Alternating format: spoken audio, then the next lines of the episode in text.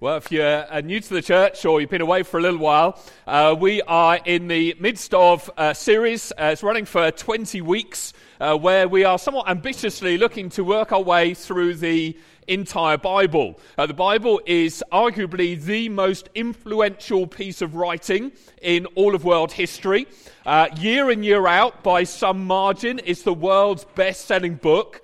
And yet, most people haven't read it all the way through, and a lot of people haven't read it at all. And so, what we're trying to do, first of all, is help people who aren't Christians, who perhaps pitch up here week after week, uh, trying to help them find out what the message of the Bible is. Really, it's a great investment. 20, 35 minute, 40 minute, 45 minute episodes, the whole Bible.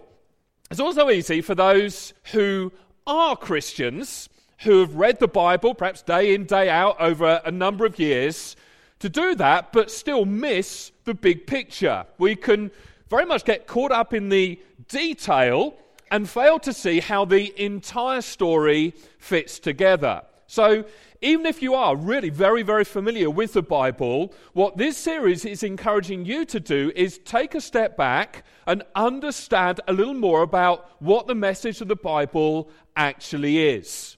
So, just to catch you up with where we've got to over the last three weeks, we've seen how God invites us right at the very beginning of the Bible to make a fundamental choice a choice between submitting to God as creator of all and living our lives to worship Him, or forgetting about Him and pretty much living for ourselves. We've also seen that very often the people that God chooses to use are not the obvious choice. They're very often nobodies who believe and risk everything to follow him. And we've also learnt a whole lot about the main character in the story God Himself. In many respects, the Bible is God's autobiography. So, last time, uh, as we looked in on Exodus, Leviticus, Numbers, Deuteronomy, we caught this pretty stunning glimpse of God's power, His love, His holiness, His righteousness. What we're going to be seeing this time is how to go about laying hold of the promises of God. We're going to be looking at the Old Testament books of Joshua, Judges, and Ruth. But by way of introduction, just want to say, I think there's a very real danger this morning that we could get slightly distracted and zoom back in on the smaller picture in these books. You see, there's a big focus here on a plot of land that God promised Israel. The word land uh, occurs 102 times in the book of Joshua. The word translated boundary or territory or border appears 84 times, and the word for allotment 26 times. Now, I'm just flagging this up because it seems like every time you turn on the news at the moment, there's a story about this 8,000 square mile patch of land in the Middle East. Israel is in the news all the time at the moment, isn't it? And so, depending on your political persuasion, when you read the books of Joshua, Judges, and Ruth, you can find yourself reacting in one of two different ways. It's possible that you're not very impressed by the actions of Israel. In which case, you read these books of the Bible uh, and you're thinking, I just can't believe it. And the Bible is like some kind of Zionist propaganda booklet. It's like Joshua goes into the promised land and kicks out all of these different ethnic groups. What on earth is that all about? It's easy to get offended by it. On the flip side, you, you might be one of those people who just loves Israel. It's like Israel for you can do no wrong. It's as though they have a divine right to do whatever they want, whenever they want.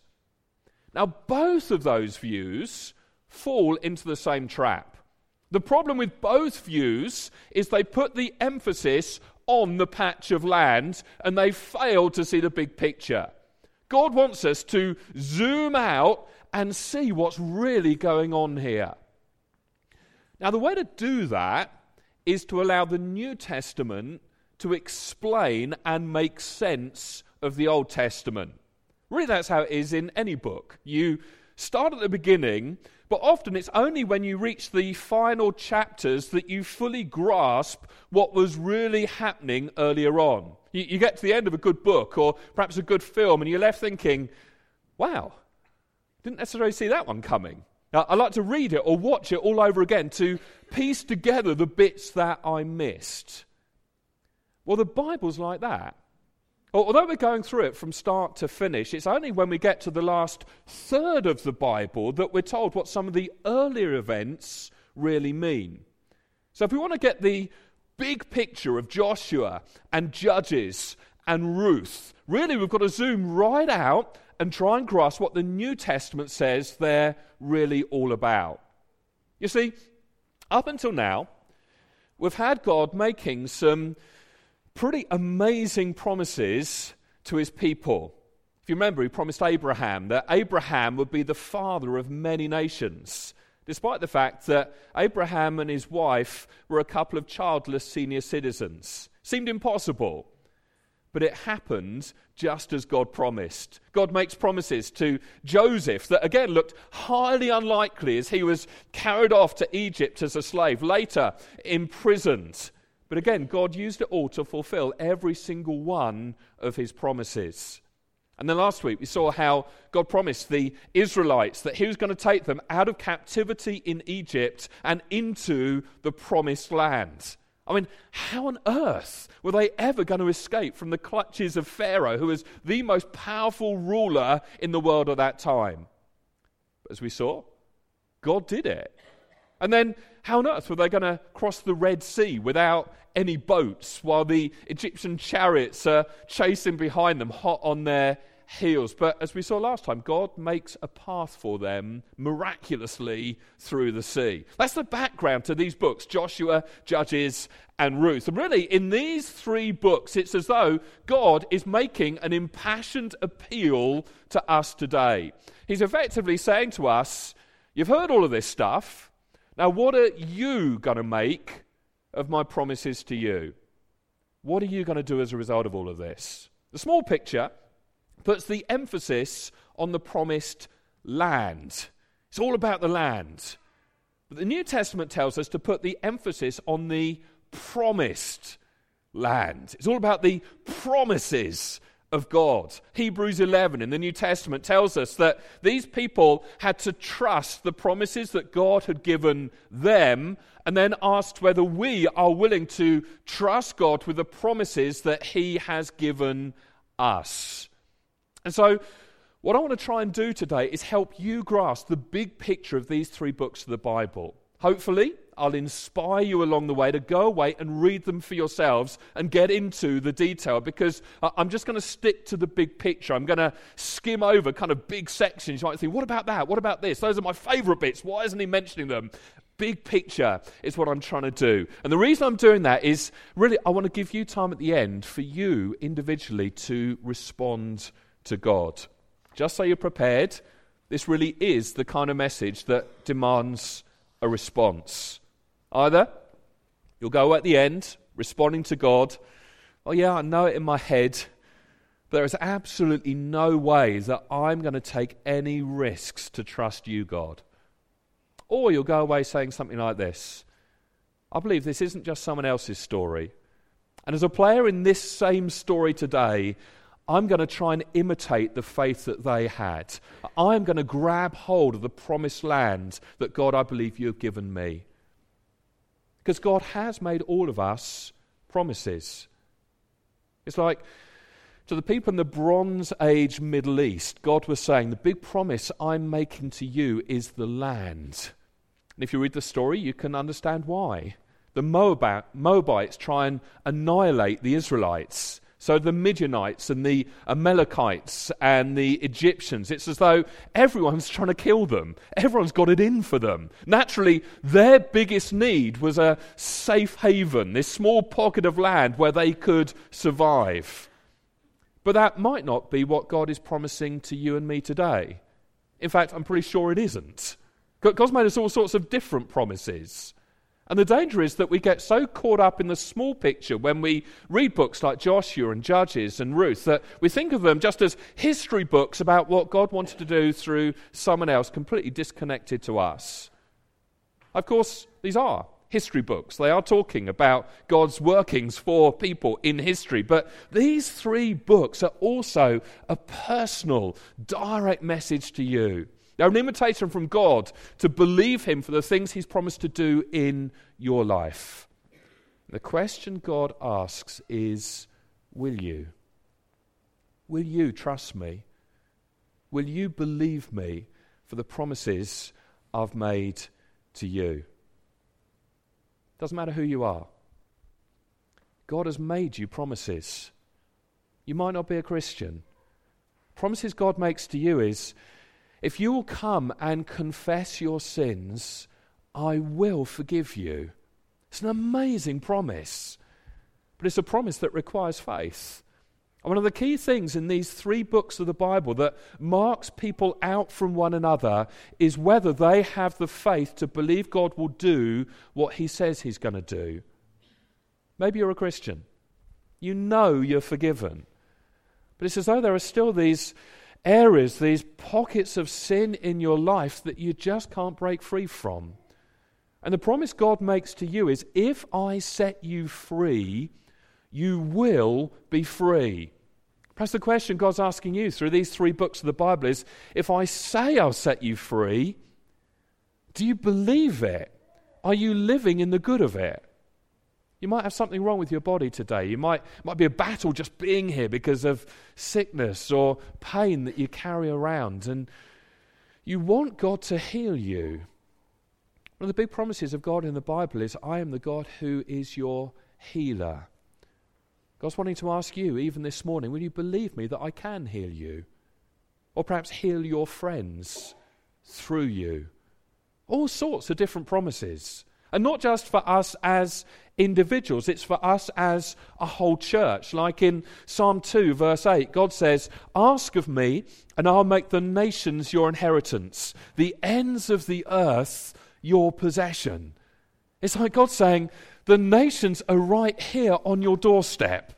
And I want to open up whole communities to you. Really, no area, no domain, no sphere is closed to me. It was never just about one small patch of land. Do you believe me that I'm going to use you to reach whole nations, whole people groups? So here's the challenge Do you believe God's promises today? Or do you breathe through life kind of aware that God helped some people thousands of years ago, but in all honesty, that doesn't make a whole lot of difference to how you live right now? After five books of the Bible that are jam packed with God keeping his promises to other people, really, these three are all about whether you will trust God to keep his promises to you. So, what I want to do in the time that remains is show you how five different groups of people respond when it comes to the promised land. And I want you to listen to this honestly and reflect on which group you fit into.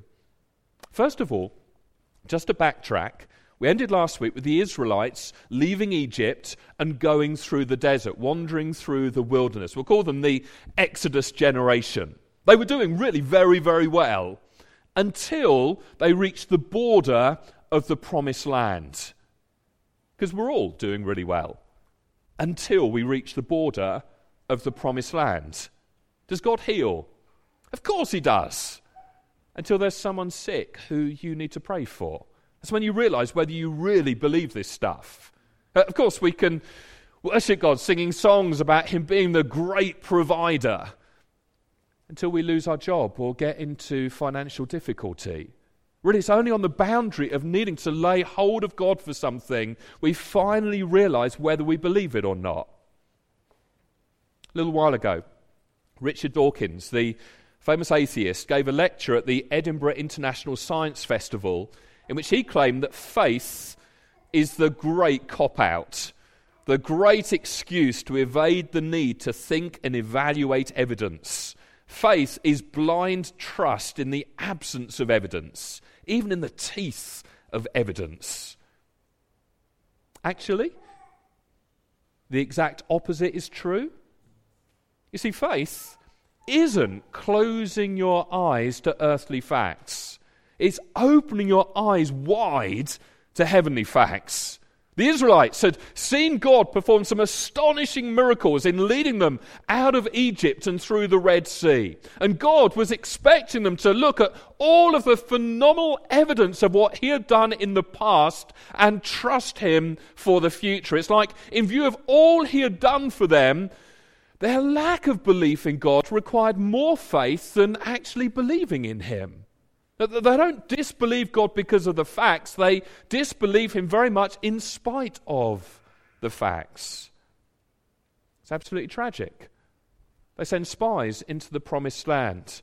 Ten of the twelve spies they sent to explore the land persuaded them to act out of fear instead of faith.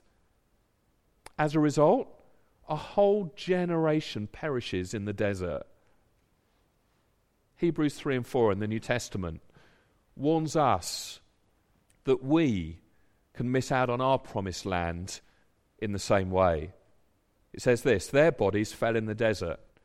They were not able to enter because of their unbelief. The message they heard was of no value to them because those who heard did not combine it with faith.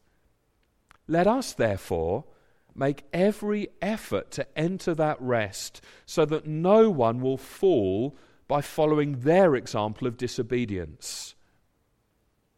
It's a sobering warning. Just because God has promised you something doesn't mean it is going to happen.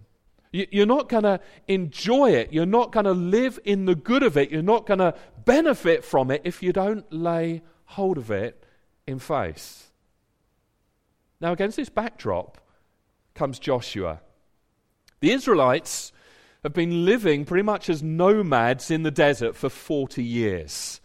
Promised land is full of massive fortified cities. And to even get there, they have to cross the River Jordan, which is in flood, and there are no bridges, and they have no boats.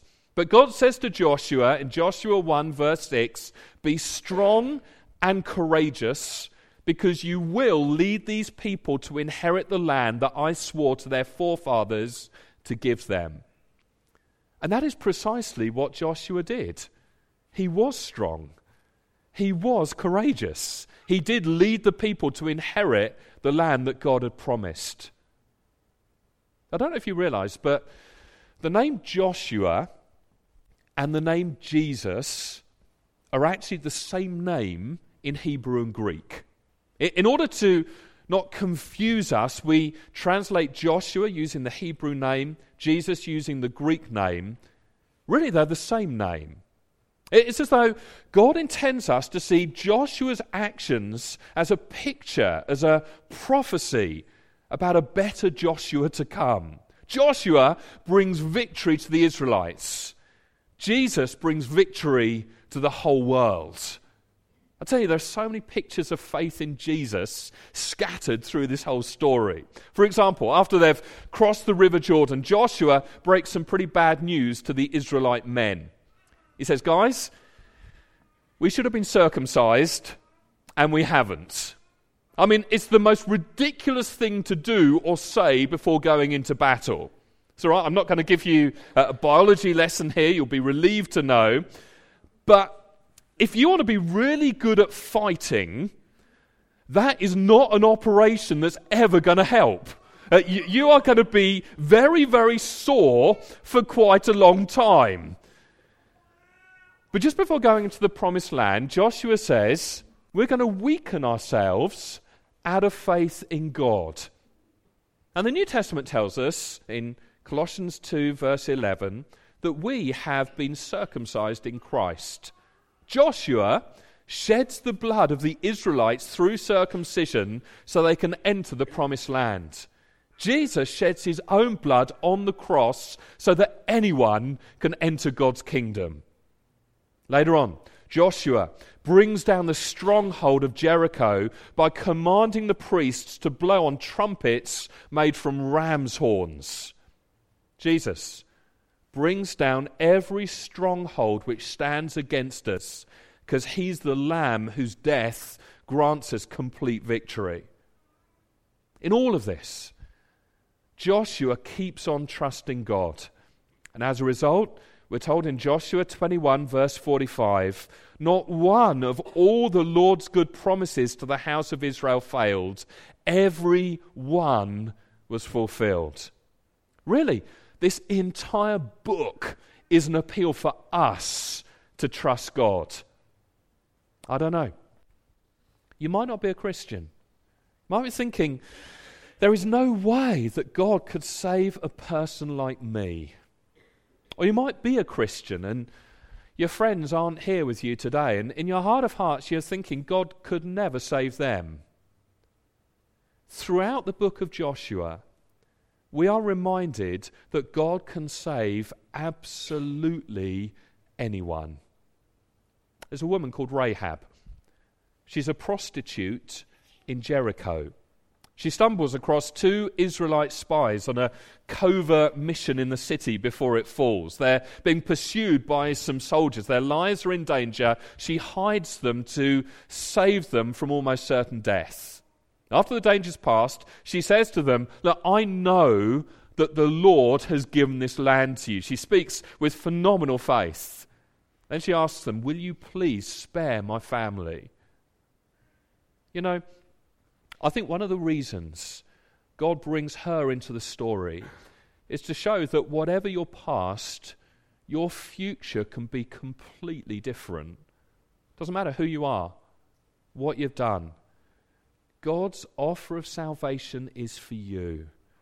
Just have to admit that you've been serving the wrong God. It's like I've been living for myself. I want to turn and trust in the true God, the God of heaven. That's what Rahab does. And she experiences salvation. Really, this is the invitation that God is making to some of you as well this morning. He's saying, There is absolutely nothing in your past that disqualifies you from experiencing my grace. If you'll come to me and ask for forgiveness, I will forgive you. I will deal with your shame. I'll make you, I'll draw you into, I'll include you in the people of God if you've been around the last few Sundays, you'll have heard us talking about something called an Alpha course uh, and something called Balti and Big Questions. Both of them start in just over a week's time. Both of them are brilliant opportunities for you to come along and find out some answers to the questions you've got, or for you to invite your friends along to show them that the Christian faith isn't blind trust in the absence of evidence, it's a reasonable faith. God would say to you, Trust me. There is absolutely nobody that you know whom I don't love and whom I can't save. If you believe that, why wouldn't you invite your friends along to discover Jesus for themselves? To put them in a place where they can encounter him in their own lives. Book of Joshua it encourages us to have faith, which is important because the next book really isn't such good reading. Book of Judges, epic fail. That's a basic summary of the book of Judges. Joshua dies in 1380 BC, and Israel is then ruled by 14 judges. And it's like as soon as Joshua is off the scene, the people forget everything that God has taught them. We're told in Judges 2, verse 10 after that whole generation had been gathered to their ancestors, another generation grew up who knew neither the Lord nor what he had done for Israel. Then the Israelites did evil in the eyes of the Lord and served the Baals. They forsook the Lord, the God of their ancestors, who had brought them out of Egypt. They followed and worshipped various gods of the peoples around them. They aroused the Lord's anger. It's crazy. They start worshipping the idols of the Canaanites whom Joshua drove out of the land. They forgot their calling to be different from their neighbours. As a result, their neighbours came and reoccupied the land. Again, this is a sobering, sobering warning to us today. It's possible to try and piggyback on the faith of your parents or your friends.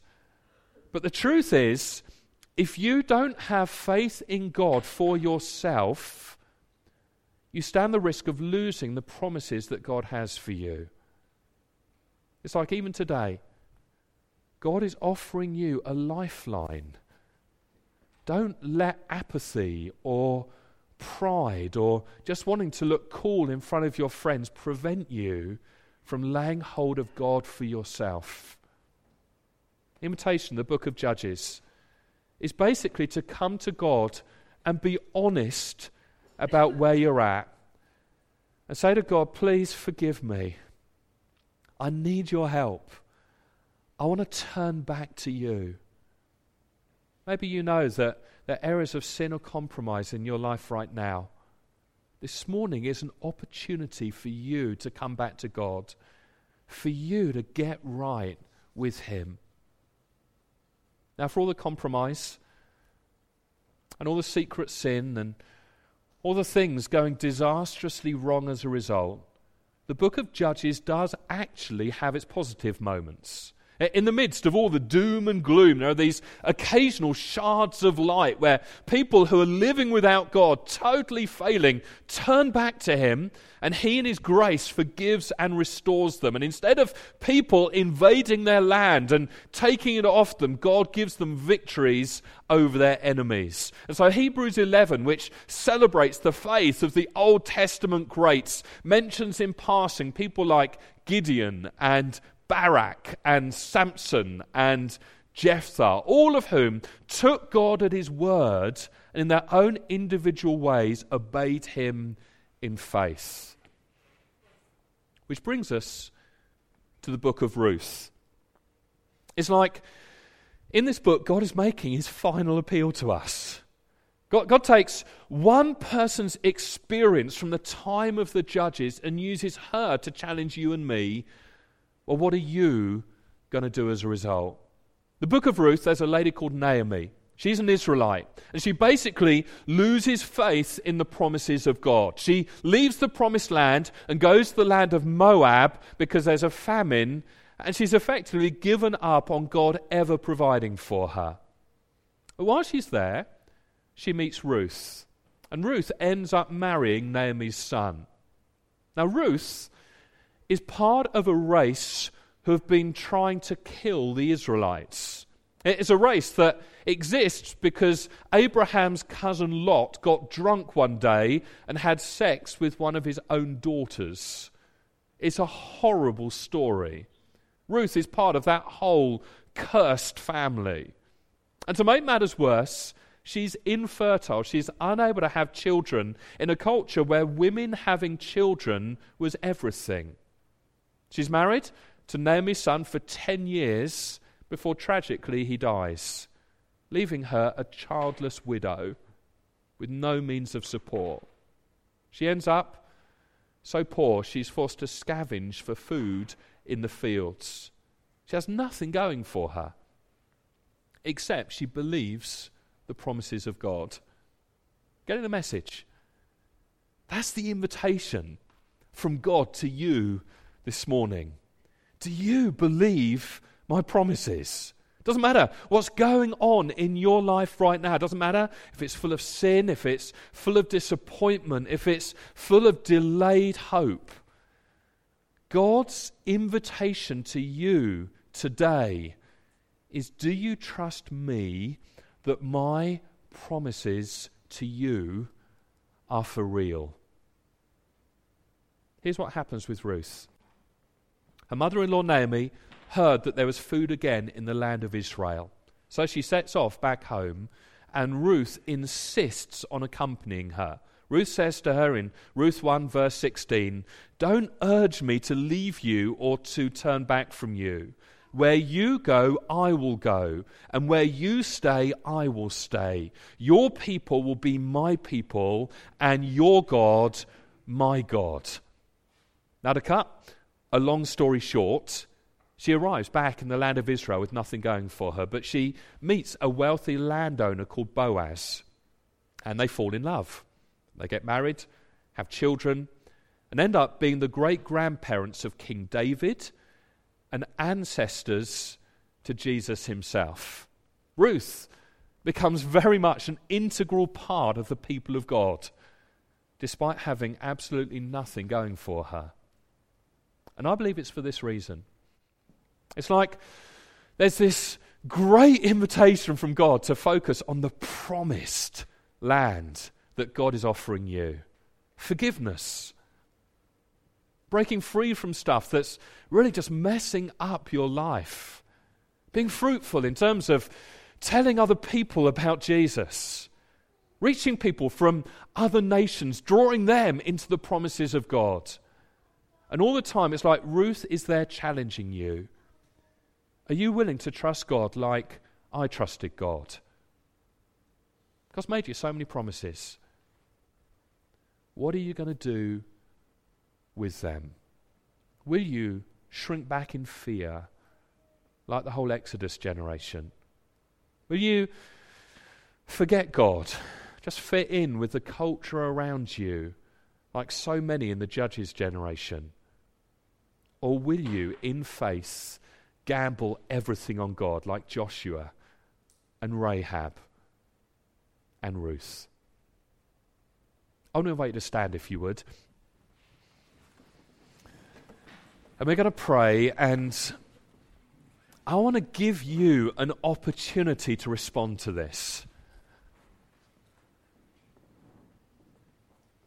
As I flagged up through, through this talk, some of you here today, it's, it, it's an opportunity that God has given you to respond in faith and say, Yeah, I'm in. I want to become part of your family. I want to be a Christian. I, I don't necessarily have all of the answers, but I've seen enough, I've heard enough to say, yeah, I'm in. I want to be a follower of Jesus myself. You can become a Christian today. Others of you, you, you, you need to make a decision to turn back to follow God. It's like you've, you've wandered away. There is a compromise in your life. And God's here with grace. He's saying, My forgiveness is sufficient for you. Come back. There are promises that still are relevant for your life. You, you haven't messed up, you haven't missed out. Respond to me. Really, for all of us, there are steps of faith that God is calling us individually to take. I want to ask you, where does this resonate for you? What is your promised land? What is God calling you to lay hold of in faith? Wait for a few moments. I want you to respond quietly in your mind.